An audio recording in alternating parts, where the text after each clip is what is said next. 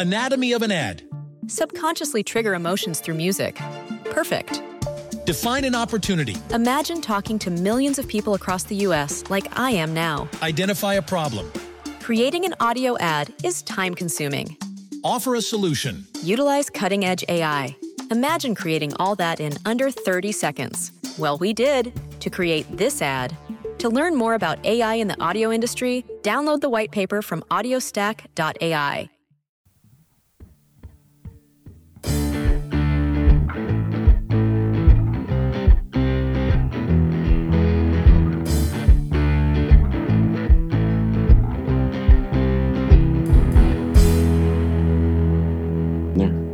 right, welcome back. This is uh, Cinema Vino. Oh wait, that's you. You go ahead. I'm all for it. Oh, Yeah. um, It's all you. welcome back to the Cinema Vino. We're hard on CBS All Access. Here with my homeboy T Waff or Todd Wofford. I'm your host, Travis Budd. Twavis, tw- Twatis. I like that better than COVID Queen 19. COVID night queen. Uh, so yeah, uh, so we're gonna talk about uh, Picard. We both watched all uh, eight episodes. It was eight, Eight, nine? Yeah. I nine think- episodes. We watched it all either way. So oh yeah, because last one was it was episode eight, but it was part one, part two. So it was basically nine episodes, I, I think I feel. mm-hmm. bulk of the series. Yeah, yeah, yeah. Um, so we're gonna talk about that. It- we're both uh, Star Trek fans, TNG fans, nerds, sci-fi nerds, all the above.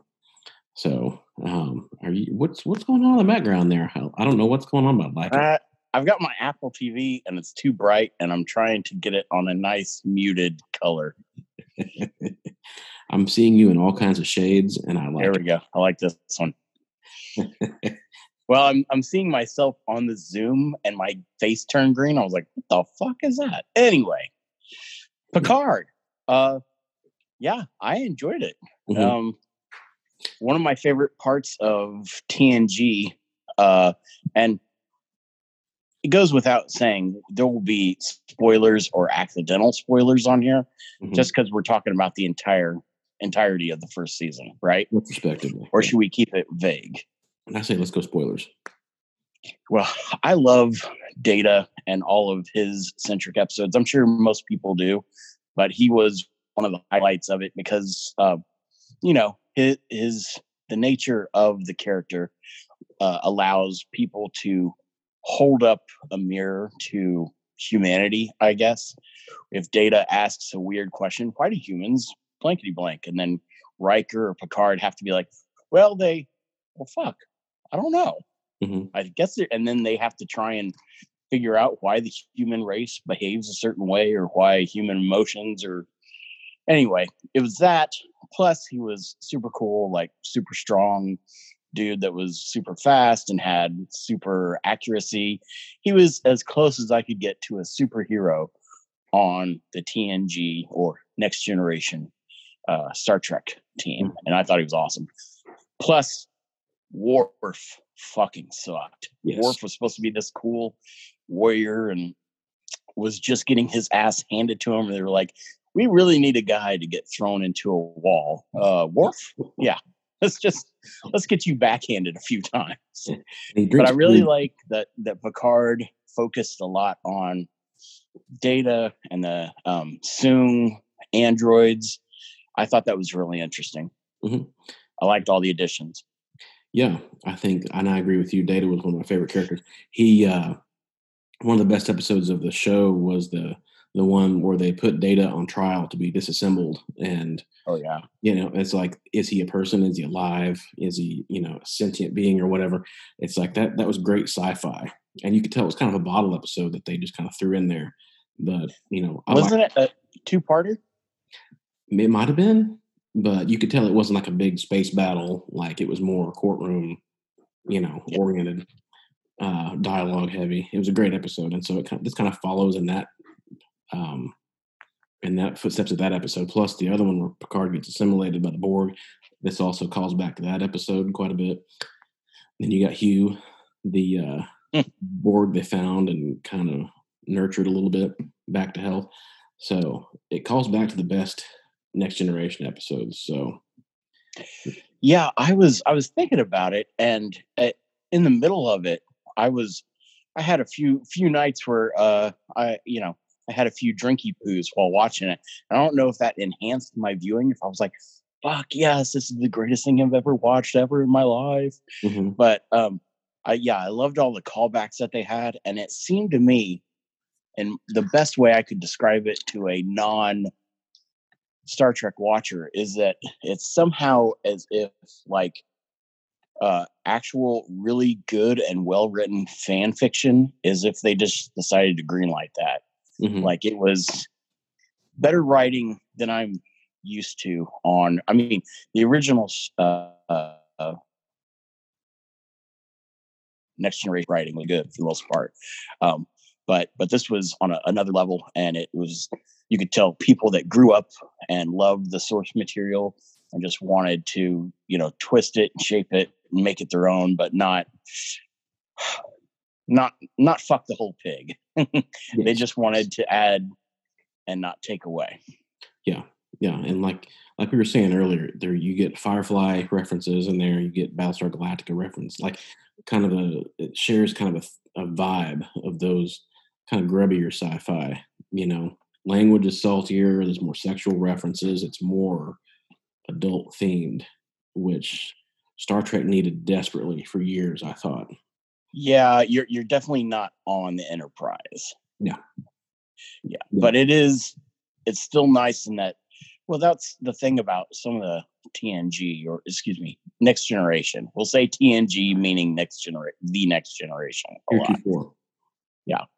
But um that gene roddenberry was like well no people are more evolved past a certain point. We, there don't need to be you know other races can have these hangups and these foibles but we like to think that starfleet is pretty much untouchable. Like they're they do what needs to be done and and they've they've revisited that a, a couple times and that there is you know a cancer within starfleet that that needs to be cut out and they they've done some of that in this one as Mhm. well Yeah, Deep Space Nine kind of hinted at that with what Section Thirty One, like that dark kind of shadow group of spies that you know, oh yeah that they you know kill people, they assassinate, they topple governments. They're they were kind of like the CIA slash KGB of Starfleet. So they, See, I've never seen all of Deep Space Nine. Mhm. that was one of the darker elements of all those original series. Was series series they uh, they definitely explored like the idea of this perfect organization that kind of spawned this group, like you said, did what needed to be done. Kind of a Machiavellian group that Mhm. you know whatever, however we survive, the ends justify the means. Right. I think they're mentioned in the new Star Trek Discoveries, which I enjoyed the second half of Star Trek Discovery season one. Mhm. And then season two just didn't do it for me. It kind of fell apart in weird spots. And yeah, it was, but Picard was a breath of fresh air. Like, I cannot believe that we got both the Mandalorian and the Picard, or the Picard, the Mandalorian and Picard within the same year. Mhm. Star Trek and a Star Wars uh, miniseries, and both were fucking good. Yeah. I mean, they're completely different from each other. Mhm. Mandalorian is the the episodic, you know, um, space western, Mhm. And Picard is.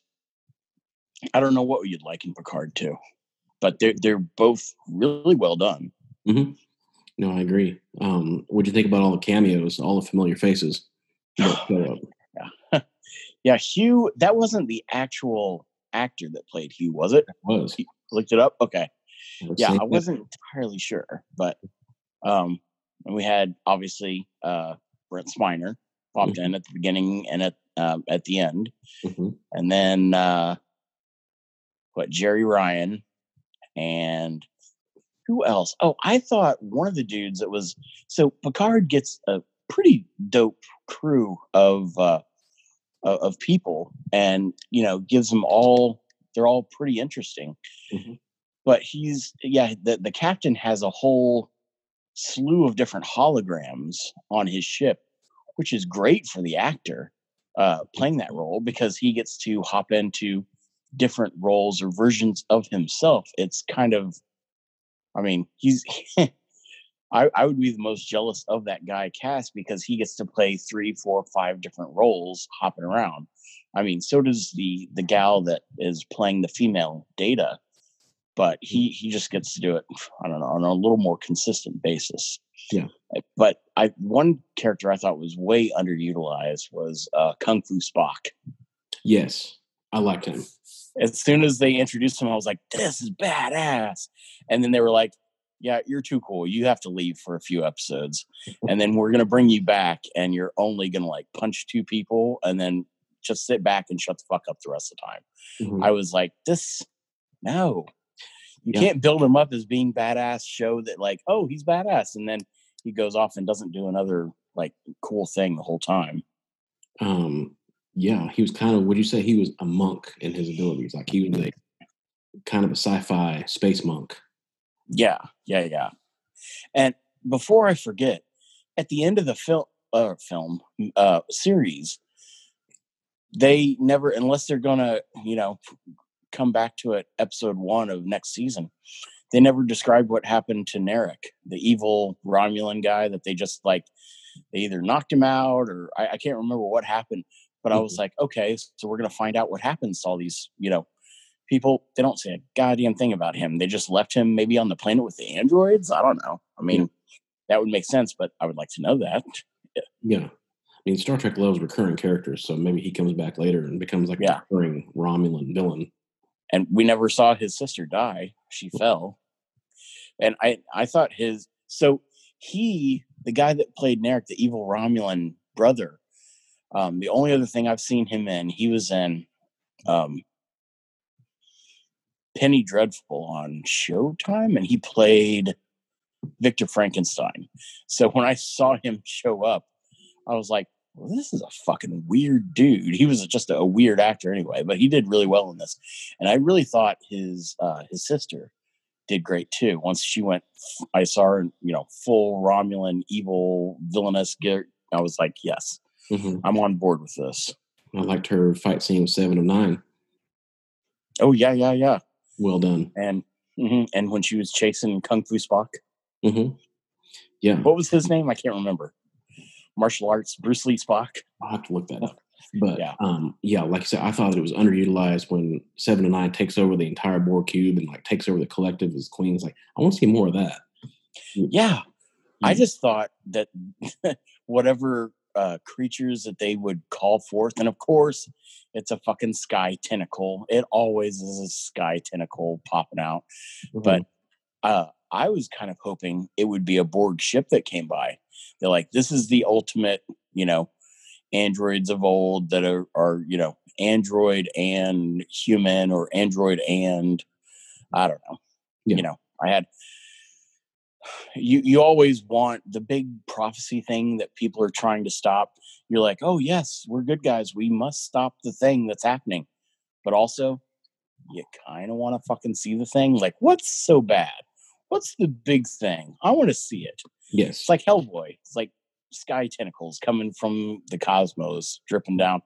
That's the same fucking thing we had here. We had one little bio hentai tentacle popping down. You're like, uh oh, what orifice is this going to go in?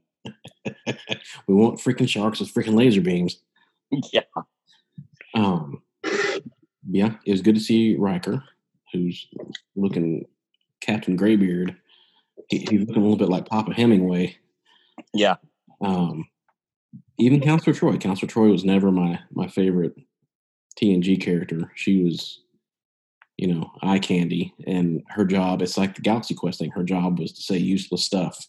you know, I'm sensing great anger, Captain. You know, after you've like killed somebody on the view screen. Yeah. I, and I like that she could feel it through the view screen. You're like, oh my God, there's a disturbance. It, it was, it was a really shitty, like diet Pepsi watered down version of the Force. Yes. That's a great way to put that. That's yeah. Troi has diet Crystal Pepsi Force powers. uh, yeah, and it and it got turned on and off at the convenience of the plot. Like, you know, Yeah. anytime it wasn't supposed to work, it's like, oh, I got nothing, Captain. Like, what the hell are you even doing out, here? See, in my in my comic book mind, I need her to be more Professor X, Jean Grey. Like, Yeah. give her a little telekinesis, give her some telepathy. I mean, she's got uh, empathic abilities, I understand, but you know, those are harder for me to wrap my head around. Like, oh, he's sad. Oh, no shit. yeah. Um, but also, the, as I'm just going to say what we're all thinking, we need Barkley in season two. I want to see what that what Broccoli's up to. Just screwing everything up. Yeah, I mean, I, I was really hoping that he and Seven and Nine just got married out of nowhere. that would be awesome. Yeah, just you know, why not? It's the Mhm. holidays. I think you talk about fan fiction. That's you know, I imagine every like Yeah. ner- nerdy fan fiction. Well, no, they you know might dust off the full full on fan. they might dust off full on fan fiction. It's it's Barkley and Worf. and I really hope that that you know Barkley dies somehow and uh, Worf a while and keeps his eyes open and yells, "Ah!" or Ah! Or reverse that. Worf dies and and Barkley's got to be like. I have to help usher him on to Valhalla or wherever Sto-Vo-Kor.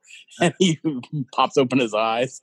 I want to see a Barkley yell, yell for his lover, his slain lover. This is awesome. This is like gold. This is season two right here. Whew. This is that's somebody write this down. Shit. Um, I see that Guinan is confirmed for season two. Oh yeah, I thought that was really cool. And they're gonna explain it because she's supposed to be hundreds of years old or whatever, but I don't know. I guess they're gonna somehow explain like, oh, she got sick one day and you know sneezed and aged twenty years or something. she had she had the uh, the Borgian flu, or, or she got too much Romulan ale, and that just I don't know. Klingon But I like Whoopi. She she's a good fucking actress. I think Mhm. most really comedic uh, actors make really good dramatic actors. Mm-hmm. Yeah, most actors will tell you that uh, comedy is harder than drama to play. So Yeah, I can believe that. that's why most comedians, you know, Robin Williams, people like that, they translate really well Yes. drama. So Mhm. well, that's good. Um, I hope they get a little more Starfleet in the next one. It's like I need a little more of a starship fix, Yeah. space battles. You know, Yeah. Well, that's that's one thing that's hard to do with next or well with any Star Trek um, movies that come out is that the like movies that pop out have to be something peppy, something snappy. Mhm. You know, uh, big and overwrought like shows of spectacle and action for just the the casual theater goer to pull them in. But like you said with Data, like that whole it was you know it was a Star Trek Perry Mason episode basically them sitting in the courtroom and trying to you know and again Data's the the human mirror with them having to debate whether he's alive or not or what constitute a soul or or um you know certain things certain mannerisms are like you know hey prove that you're alive right now. Prove to me that you're not an android you know? It's uh it's it's highbrow science fiction and stuff that makes you think which i think is uh really good obviously staple of science fiction. Actually why- that's that's not just for me. I'm i'm sure everybody would have fucking agree like any you know anything good makes you think so in science fiction i like to i like the lasers i like the torpedo cannons the fires and and I like the slow motion jumping and shooting two phasers in air, but I also like the uh, um, some of the quieter, like the courtroom and stuff scenes. Those are those are good. yeah, anything that makes you walk away with, you know, again, questions, you know, ideas, changes your perspective. It's like you sneak that in there with all the, you know, space battles, explosions, you know, weird Yeah. aliens, Worf getting thrown up against walls. It's like you kind of you work that in there under the radar. Jesus, Worf, how many times have you been unconscious this episode? just ballpark it for me. Every goddamn episode, he was just getting heaved against a wall. I mean, that's I that's not accurate. He's a great character, and they build him up. They're like, unless they're doing a uh, a Klingon episode and he's wielding a bat'leth, that dude is jobbing for every Tom, Dick, and Harry that comes along. There's like, how do we show that this person's just a slight, slightest bit of a threat? We're like, well, let's you know toss the beanbag Worf at him and just let him slap him out of the air. Like, oh man, this guy's no joke. He just beat the shit out of. I'm like, hold on. Barkley beat the shit out of Worf last week over over some Earl Grey tea. Yeah, yeah. Throw the old uh, Klingon tackling dummy at him. God, it, Worf has a goddamn glass jaw. hmm He's Glass He- Joe. Yeah, I mean, he he turns his head too fast. He gets a little dizzy. so Worf needs to sit down. Yeah. Get him some water. Get him some some, get, him some Dramamine. So, what, what were your fart? Uh, fart? What were your favorite parts? I was gonna say favorite parts, and it came out farts. Either way. um, I liked. I mean, the first episode was strong. It really set up the the whole series well. Great to see Data. Um, they did a great job making him look as close to the old school Data as they could, given the fact that Brent Spiner's in the seventies now. Um, but special effects were awesome. The production was awesome. You know, it's just it's a, it's a good looking modern Star Trek. You know, with all the the good technical values. It didn't look cheap, didn't look rickety, Mhm. and it was very cohesively written. Um, you know, it was serialized. I've always wanted Star Trek to be serialized, a la Lost or Battlestar Galactica or whatever, where it's like you can follow it, it flows from one episode to the next. That was great. TNG was awesome. That was an awesome show, but also it's like it was very fractured. It's like sometimes you get in there and you get a weak, lame ass episode, you know, involving Wesley Crusher, or you know, like you say, it's like Data and his cat, or Doctor. I, I mean, I, I I think even the bad ones are are kind of. I mean, they're still good or entertaining at least. I don't know. Yeah. It's rare that I get to an episode and I'm like, ah, Jesus Christ. Yes, um, but you know, you'll inevitably Florida. Here we go again. get yeah, Must be Tuesday. you'll inevitably get filler episodes in there. Yeah, TNG. you do. um like the one where was it Dr. Crusher like hooks up with space ghost or whatever. Remember that? yeah, just weird random shit. I would like I am looking forward to seeing uh Q in this. And then any other again, I'm a comic book nerd. I like Data and and the Soong androids dudes. Like hopefully I, I'm just hoping that there's some more of those on ice somewhere asleep and they pop out and can either be villains or, you know, members of the crew. Like I just I don't know. I, I I think that the history beyond like behind those because I guess uh in the history of the show, the first ones and the reason Khan's name is Khan is uh, because he's was created.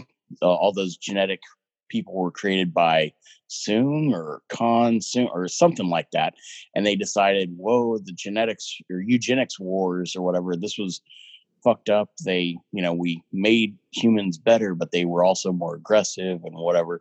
And that's when they did the pivot to trying to do robotic life, right? And then that's when Khan or not what uh, Dr. Noonien Soong made Data. hmm Yeah. Who I think was the best character on TNG, in my opinion. I love Data. I agree. Well, he and Picard, obviously, because Picard was their their main. I mean, he he would.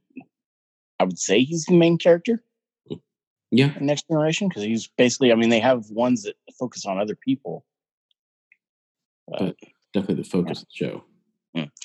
Oh, so that was one other thing about the show that I kind of so I wanted it to be more of an ensemble cast. Now I know it's the name of it is Picard, Mhm. but I was wanting more people to have a little bit more time to shine. I mean, it was it was really quite good and they hopped around, but the Star Trek Discovery ones are all about uh, the main character, uh, Michael Burnham, and then everybody else is just window dressing or just need to show up to run lines with her until she can go off and do the other thing. And again, the first season was good. The second half of the first season was real good, but it was too much of a one person show. And Star Trek should be really ensemble. Mhm. It's about the interplay, the, the camaraderie.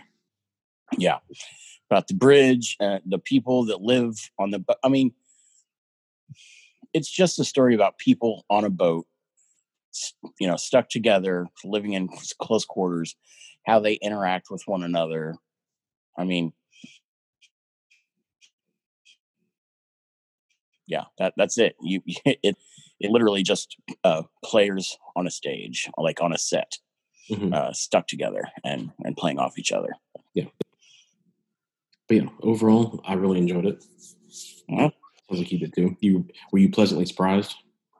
I was. I didn't know. I, I had heard a few things here and there. I watched it and finished it about two or three days before the last episode aired. I was just planning on waiting until it all came out because I knew if I watched one, I would probably want to go more and more and more. And I am glad I did that because I got to watch whatever seven, almost eight episodes, like all fairly quickly back to back. And then I just had to wait a day or two and watch the last one. Mhm. So it really worked out nice. Did you watch it from the get go? I started um because it premiered.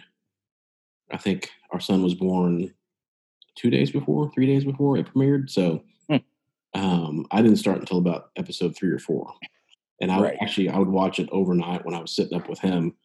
I'd, Hmm. I'd put it on my iPad while he was sleeping and watch it. So I watched a lot of it like three, four in the morning. So it's always going to have a special place in your heart now. It, kept you company while you were keeping your son company. That's cool. mhm, it's our first uh, first sci-fi show we watched together. Hopefully cool. remember that. uh, Joanna didn't watch it at all. Your wife? No. No. No. She's she's seen the J.J. Abrams Star Trek movies, but that's about it. Yeah. So- Well, I was wanting. Uh, Taylor said that he was going to um, watch it at some point because he heard you, myself, and and Sean. You know, we were texting about it, and I thought he would have been good if if we didn't have this crazy quarantine. If he had watched them all, to be our our normie, our other outside perspective, in case we were using too much jargon or something, he could be like, "What the fuck does that mean?" and kind of bring us back down. Yeah. and to to rope in rope in the other casual uh, listeners that Mhm. don't watch TNG or Star Trek at all. Yes. One of the many reasons we love Tay is he he's good to rope us down to earth. Yeah, yeah, yeah. But uh, so yeah, I think that's that's a good stopping point for us. We're, we're running out of Zoom time.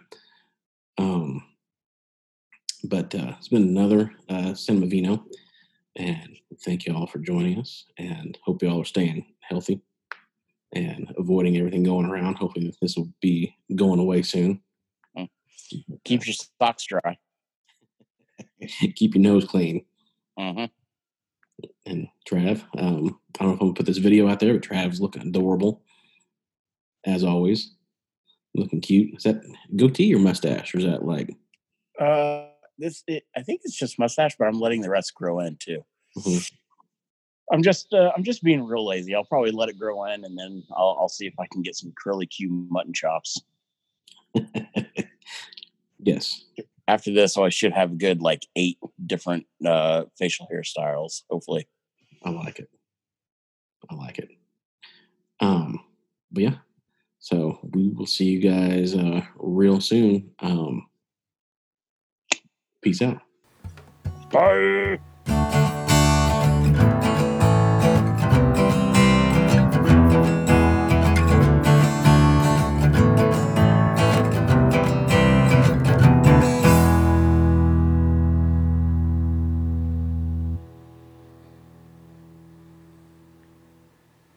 Anatomy of an ad. Subconsciously trigger emotions through music. Perfect. Define an opportunity. Imagine talking to millions of people across the US like I am now. Identify a problem. Creating an audio ad is time consuming. Offer a solution. Utilize cutting edge AI. Imagine creating all that in under 30 seconds. Well, we did to create this ad. To learn more about AI in the audio industry, download the white paper from audiostack.ai.